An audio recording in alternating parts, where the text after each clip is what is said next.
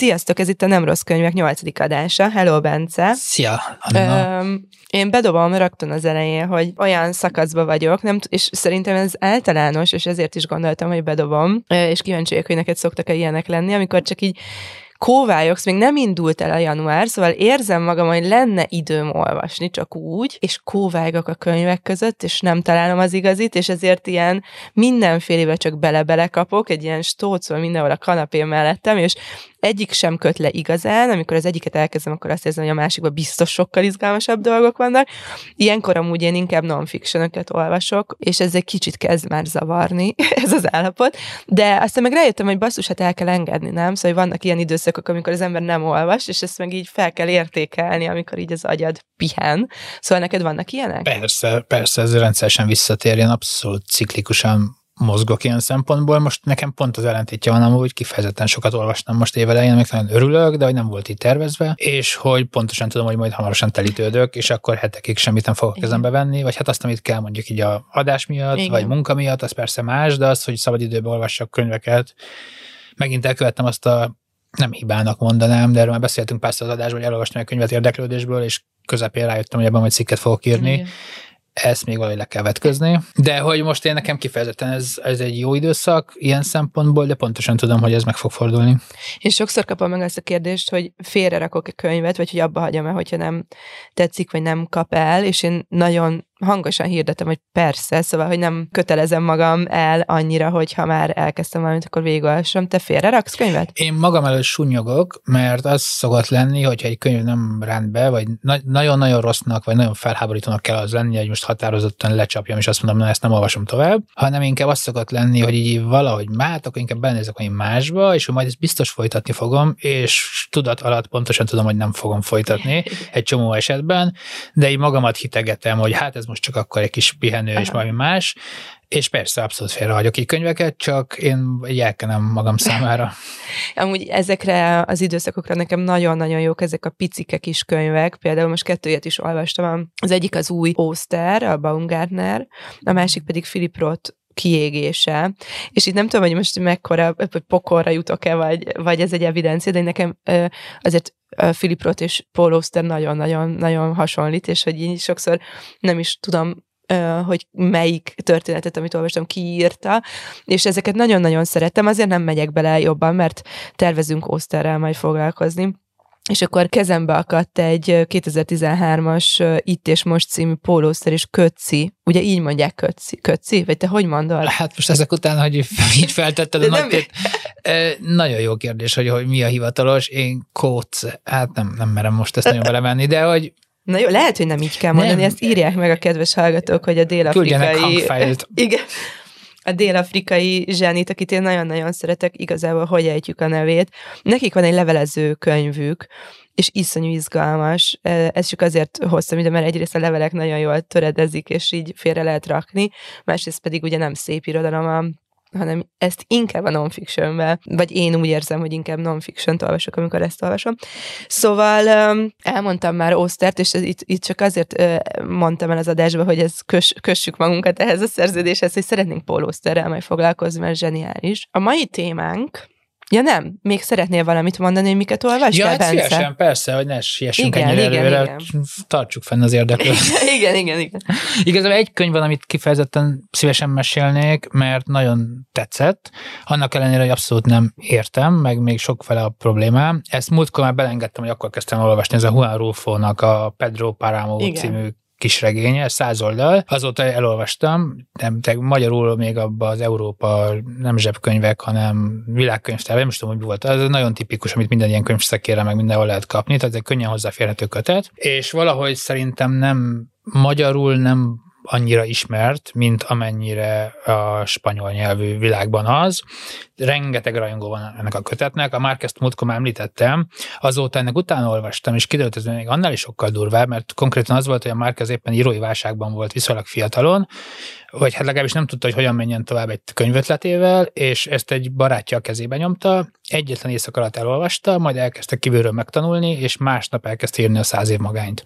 És hogy a Borges mondta róla, ez a valaha volt legfontosabb könyvek egyike, de hogy a McCarthy is nagyon-nagyon szereti, vagy például a Bolányónak a kettő-hat-hat-hatja is elképzelhetetlen enélkül, tehát ez egy nagyon fontos könyv a latin nyelvű irodalmi világban. Én korábban nem sokat tudtam róla, most azért került elém, ez megint ilyen tipikus történet, mert állítólag az első két angol fordítás retteltes volt, és most megjelent harmadszor angolul, és emiatt aztán ilyen nagy ráeszmelés van, főleg ilyen amerikai, mexikói írók mondják, hogy végre van egy használható fordítás, és hát most megkapja majd az angol nyelvvilágba is a méltó figyelmet, és emiatt kíváncsi lettem rá, és szerencsére a magyar fordítás nekem Nyilván spanyolul nem tudok, hogy összevetni nem tudom, de hogy tök olvasmányos és jó volt. És arról szól, hogy egy fiatal férfi az édesanyja halálos ágyán azt a kérést, vagy vágyat, vagy utasítást kapja, hogy keresse meg apját, akit őt nem ismer, egy ilyen faluban, és elmegy oda, és viszonylag hamar kiderül, hogy abban a faluban már mindenki halott, és ilyen szellemfalu, ahol így szellemek beszélgetnek egymással, a főszereplő is viszonylag meghal, ez olyan értelemben nem spoiler, hogy ez elég hamar megtörténik, és ő is egy ilyen szellemi változik gyakorlatilag, és egy ilyen nagyon furcsa, nem lineáris, nehezen követhető párbeszéd van.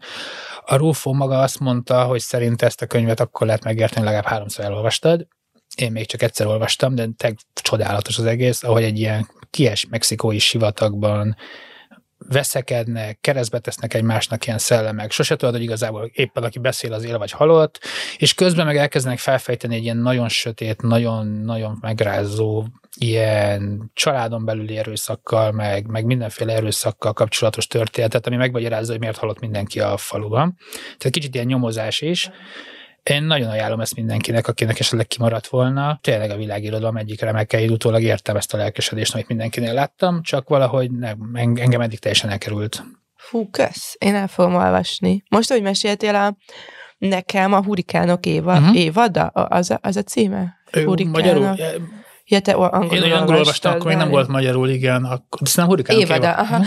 Ez, ez jutott uh-huh. eszembe, hasonlít. Én azt nagyon szerettem, az azt nagy, a könyvet. Szerintem hasonlít, de hogy, hogy kicsit most utólag azt látom, hogy nem az összes ilyen latin-amerikai aha. nagyon ez a ott is ugye egy boszorkánya a főszereplő a hurikánok évadába, vagy hát az, az ő főszereplő igazából nem szerepel, de hogy az ő alakja egy ilyen központi karakter, és szerintem ezek nagyon egymásra épülő sztorik, vagy legalábbis ezt gondolnám. Még egy könyvet szívesen szóba hozok, amit most olvasok, és hát a pár hét múlva majd erről többet fogunk, mert egyébként beszélgettünk szerintem, amikor az adás témáiról szó volt, hogy ez a miért írnak az emberek téma, hogy mi ez az a motiváció, hogy hogy van, és most nekem nagy élmény még a harmadánál tartok csak, és majd meglátjuk, hogy mire jutok a végére. Egy Adam Schatz nevű, ő egy ilyen eszéíró kritikus, és a London Review of Books-nak egy állandó szerzője, és neki jelent meg egy kötete az elmúlt 20 év publicisztik, nem, nem, elmúlt 20 év eszéiből, ő csinált egy interjút a frissen Nobel-díjas V.S. V.S. Naipaul, remélem jól mondom a nevét, ugye a Trinidadi brit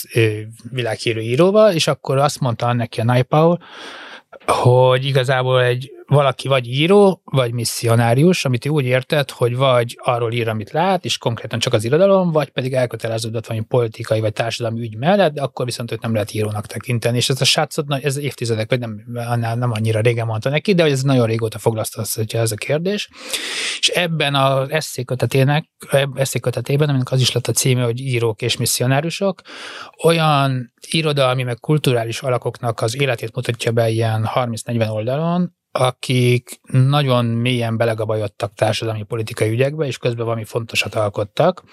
És ami számomra nagyon érdekes, vagy izgalmasá teszi, hogy ezt alapvetően nem a nyugati irodalmi világból vannak az főhősei, hanem a számomra teljesen ismeretlen afrikai, észak-afrikai, palesztin, közel-keleti kulturális életből. Tehát olyan emberek, akiknek a nevét általában csak így elvétve hallottam, vagy maximum, vagy sokszor úgy sem. Az ő ilyen nagyon kalandos, nagyon izgalmas életük. Most a legutóbbi fejezet például pont egy zsidó származású, de Palasztinában élő független színházat csináló figurának a sztoria volt, aki az egyik menekült táborban hozott fel egy ilyen alternatív színházat, és aztán megölték, és mai napig nem tudni, ki ölte meg, és akkor egy ilyen nyomozásszerű ez az esző, hogy igazából neki ott kb. mindenkinek keresztbe tett, tehát hogy a bárki, bárki lehetett a gyilkosa, és nagyon izgalmas, hogy a srác felvázolja ezt a világot, ők 2013-ban gyilkolták meg. Úgyhogy ez nekem egy nagyon nagy élmény. Most majd meglátjuk, hogy hova fogunk kiukadni. Van egy hollebek fejezet a vége felé, azt nagyon várom.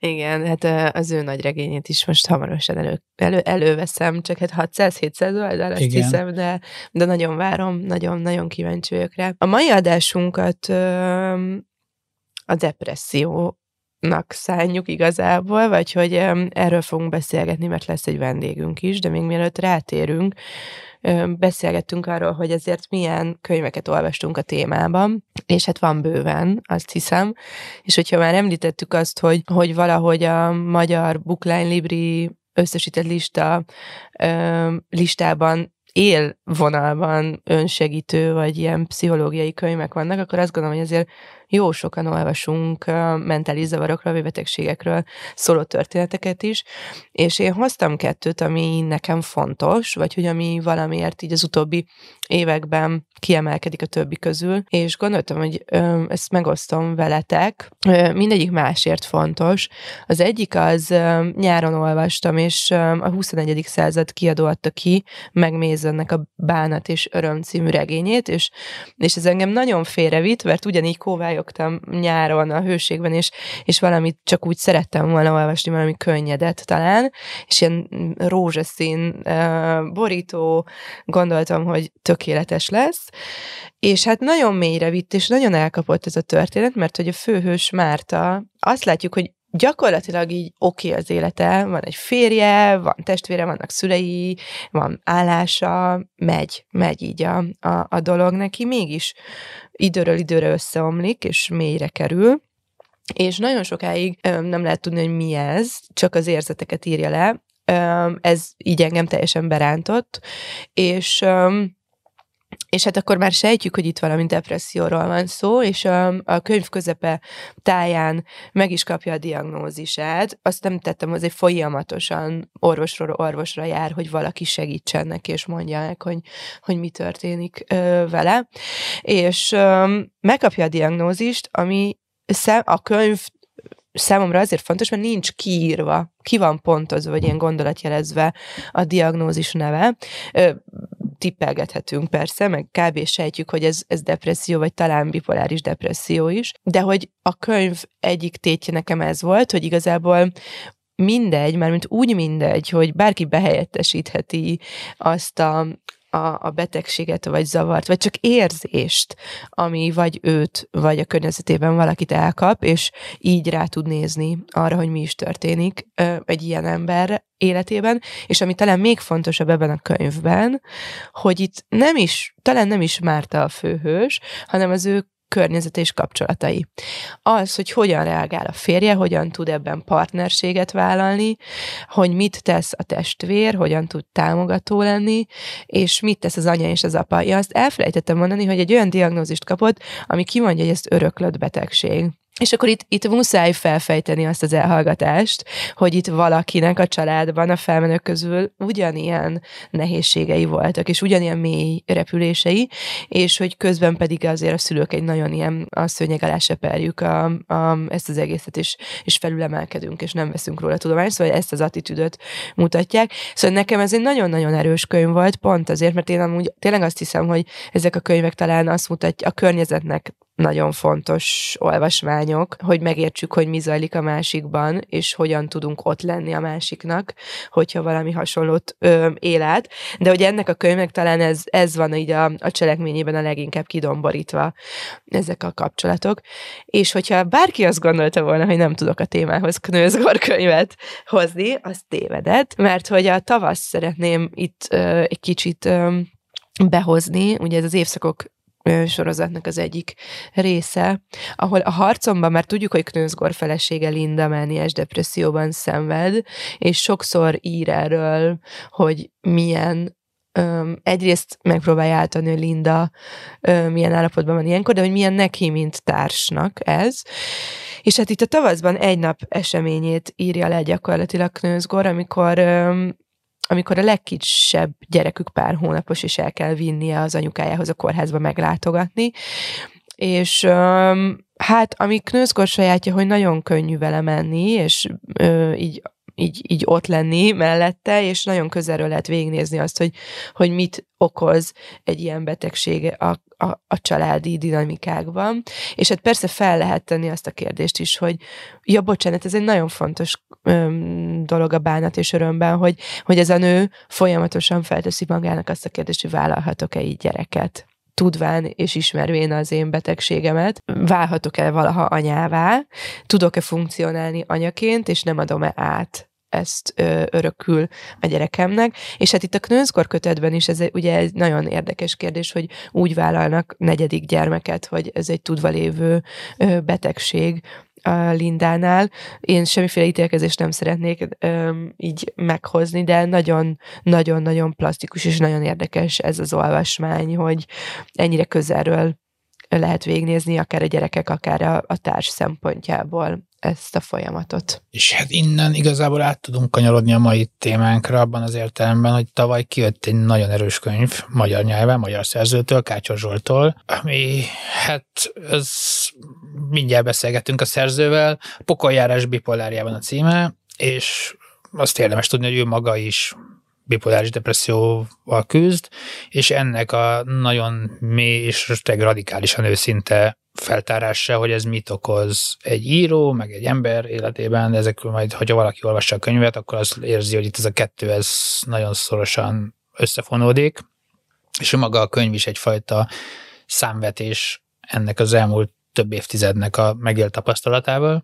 Um, és talán nekem nagyon-nagyon gyorsan elolvastam ezt a könyvet, mert nagyon-nagyon sodró volt, és um, végtelenül jó amúgy a humora, az önreflexiója, szóval aki azért nem venné le a polcról, mert azt gondolja, hogy ez egy nagyon sötét, nagyon mély, nagyon borús könyv, persze nyilván egy bipoláris depresszió története, de hogy, hogy ez a könyv nagyon szuperül van megírva, és egy nagyon nagy élmény olvasni, hogyha lehet ilyet mondani.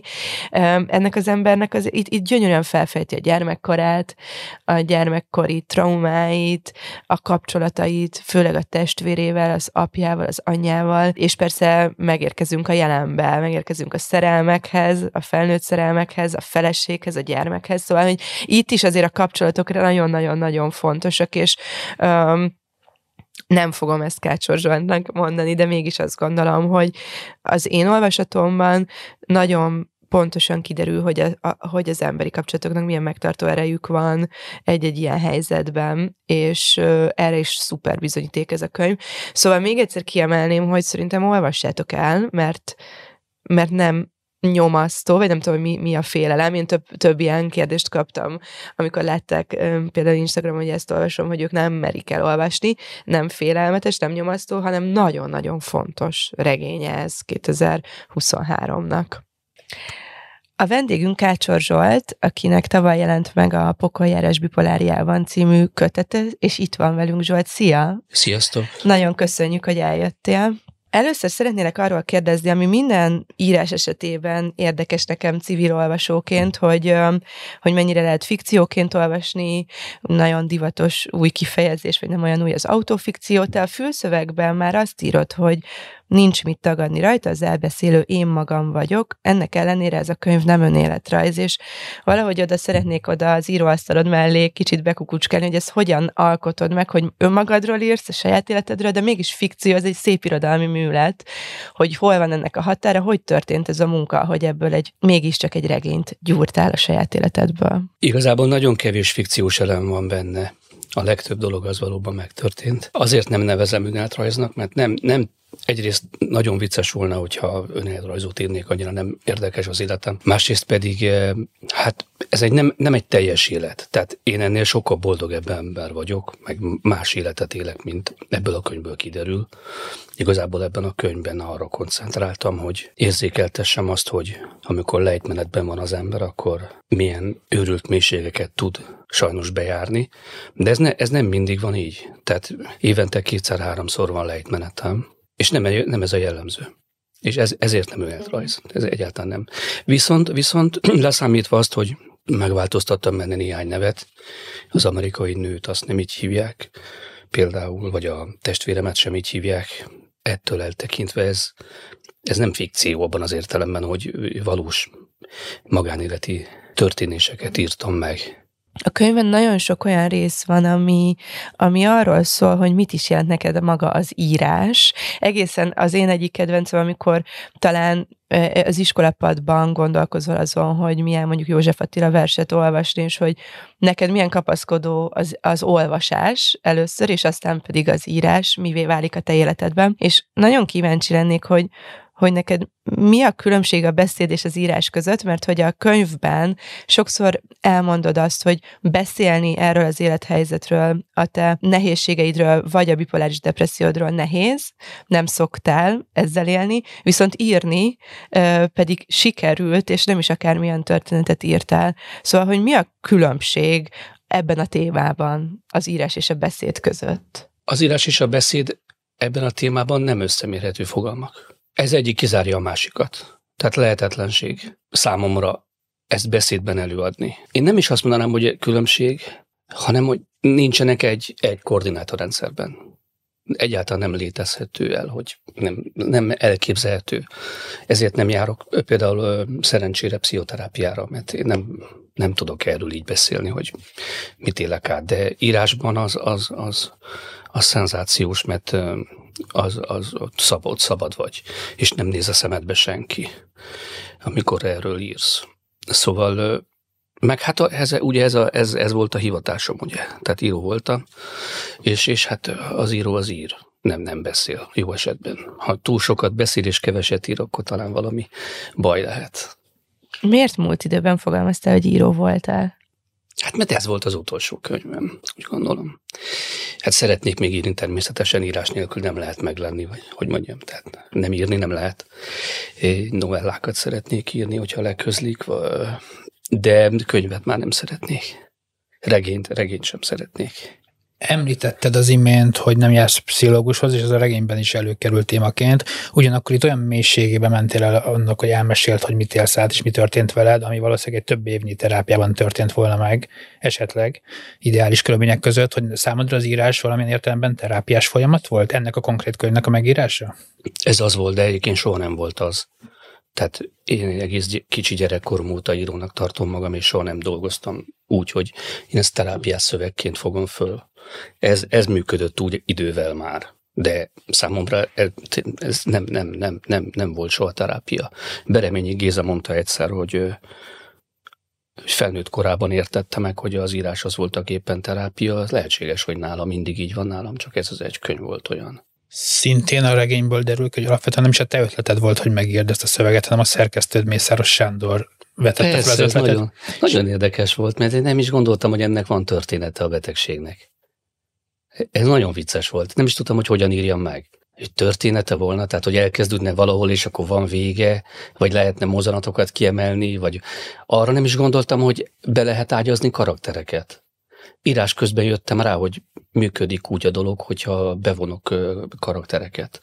És hát elregényesedett közben, amit én úgy gondoltam, hogy nem regény. De akkor alapvetően, amikor megkapta ezt a felkérést, Hát ne nevezzük felkérésnek, ez olyan nagy kép. Ötletet, vagy... Hát Javaslat. Javaslatot. Mert engem nem, nem felkérni, nem tudom, Mária Callas kérték föl, engem nem. Szóval Sanyi javasolta, hogy mit szólnék hozzá, hogyha megírnám a bipoláris depresszióm történetét, de egész konkrétan így hangzott el.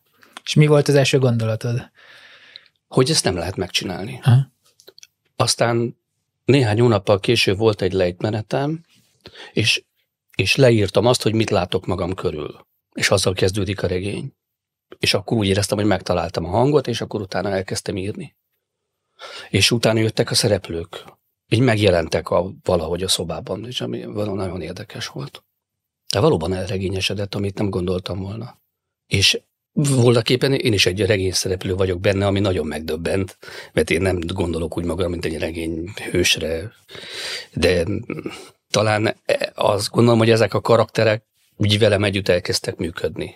Nagyon nehéz azt mondani talán, vagy hogy olyan fura, hogy nekem olvasóként ez egy nagyon nagy élmény volt ez a könyv, és hogy nem tudom, hogy, hogy igazából itt a főhősnek látjuk a lejtmeneteit, és látjuk a, a, a fentjeit, ahol, amikor magasan van, és látszik, amikor éppen a kettő között működik a hétköznapokban, és erre rálátni olvasóként nagyon-nagyon-nagyon érdekes volt, és a, amikor azt mondod, hogy nem lehet um, megírni, akkor és hogy hol kezdődik, hol ér véget, vagy melyik szakaszt fogod most vizsgálni ebben a könyvben.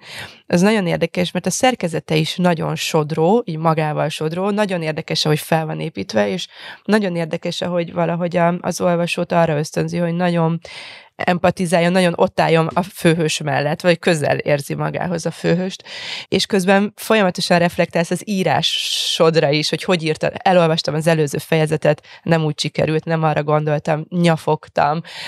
Nagyon érdekesek ezek a kiszólások is, és feltűnt nekem, hogy nagyon, hogy több helyen felsorolás szinten említesz írótársaidat, barátaidat, mármint csak a, kezdőbetű, a nevük kezdőbetűjével, hogy, hogy ez a, amikor azt mondod, hogy író voltál, és nem írsz többet, azért azt éreztem a könyvből, hogy ez az írás, ez neked több, ez egy ilyen megtartó közeg a barátaid által, vagy a, az írótársaid által. Amikor például felsorolod egy fejezetben, hogy ők szeretnek, én is szeretem őket.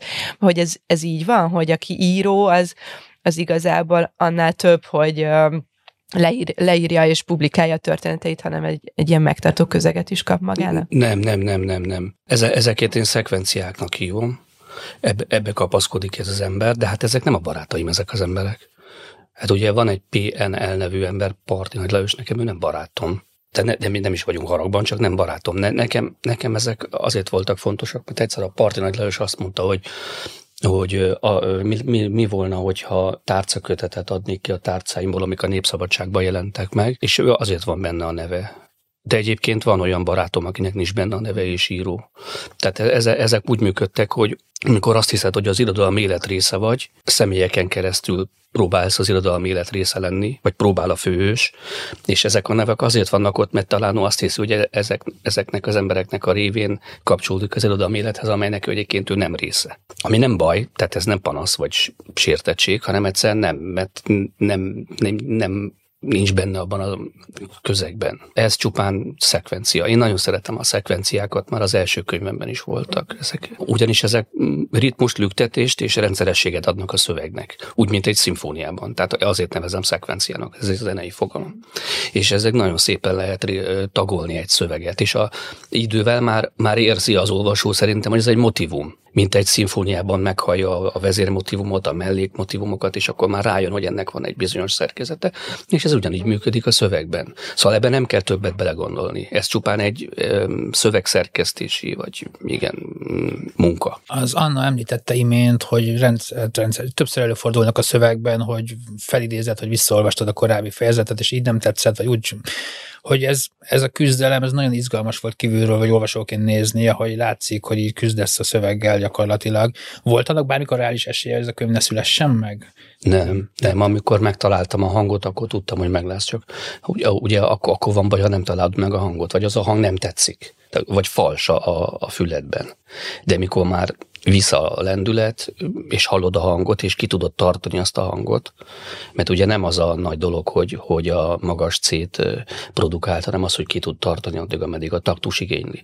És akkor már, akkor már nem. Tehát akkor már tudtam, hogy meg fogom tudni írni. Azt nem tudtam, hogy például, a, ha már az írás nehézségei, hogy hogyan fogom lezárni az amerikai fejezetet. És ott a valóság játszott a kezemre, mert amikor elküldött a francba ez a nő, tényleg jól a francba elküldött, a, akkor gondoltam, hogy de jó, hogy befejezte helyettem az amerikai fejezetet. És ezt nem én fejeztem be, hanem ő. És ez nagyon, nagyon vicces volt, hogy pont amikor gondolkodtam rajta, hogy hogy fejezzem be, akkor ő ezt így lezárta. Nekem még egy visszatérő benyomásom volt, és kíváncsi leszek, hogy te mit szólsz ehhez a besoroláshoz, vagy, vagy a karakterizáláshoz, hogy minden sötét, vagy nagyon kemény felvetett téma ellenére ez nagyon sok szempontból egy életigenlő könyv, és, és számomra egy ilyen, hát ez furán hangozhat, egy humanista tradícióhoz kapcsolódik abban az értelemben, hogy az irodalomnak, a kultúrának, a közösségeknek ez a fajta megtartó ereje, ami előbb már szóba került,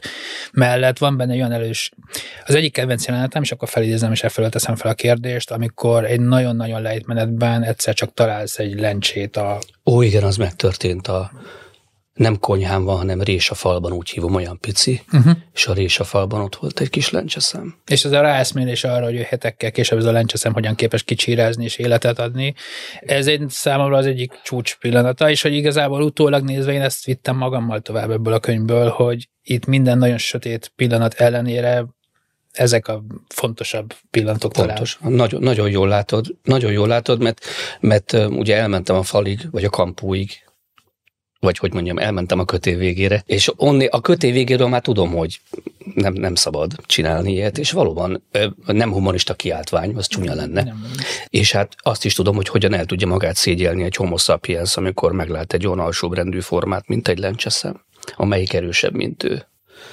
Abban az értelemben, hogy egészségesebben működnek benne a felhajtó erők. Egyébként nekem is az egyik kedvenc jelenetem az, az nagyon, az nagyon döbbenetes volt így átélni. Tehát amikor így nézed, hogy mi az, és így lerogysz mellé, és így emlékszem, hogy így letérdelt, mint a keresztények szoktak a templomban, és így bámultam. Hát abból sokat lehet tanulni egy ilyen, egy ilyen esetből. És sokáig tud energiát adni neked, hogy, hogy kelj föl, csináld, mert hogyha egy ilyen alsóbrendű életforma, mint egy kis lencse megcsinálja, akkor te miért tudnád. Szóval igen, igazad van, ez, egy, ez, ne, ez nem egy depressziós könyv abban az értelemben, hogy, hogy, annak dacára, hogy depresszióról szól. És erre ráfűzve nekem pedig még az volt az érzésem, hogy talán a környezet számára mennyire fontos, hogy mármint úgy értem, hogyha mondjuk valakinek a környezetében van egy depressziós, egy bipoláris depressziós ember, akkor egy kicsit objektívebben távolságból, de nagyon pontosan öm, leírva látja, hogy mi is ez, mi is történik, és én azt gondolom, hogy amikor te megírtad ezt, akkor nem volt valószínűleg ez szándékod, hogy egy öm, hogy öm, ilyen típusú segítséget nyújts, de hogy mégis, amikor azon gondolkodtam, hogy ahogy le is írott, hogy a Mészáros Sándor javasolta, minden kiadott könyv után a szerző valószínűleg azt éli meg, hogy úristen, kitárulkoztam, és itt van most az olvasók kezébe kerül, és úgy értelmezik, és azt gondolnak róla, úgy gondolják tovább, hogy csak akarják. Egyrészt ez csodálatos is, másrészt szerintem nagyon ijesztő. Mondom persze, persze úgy, hogy még nem írtam könyvet, de így képzelem.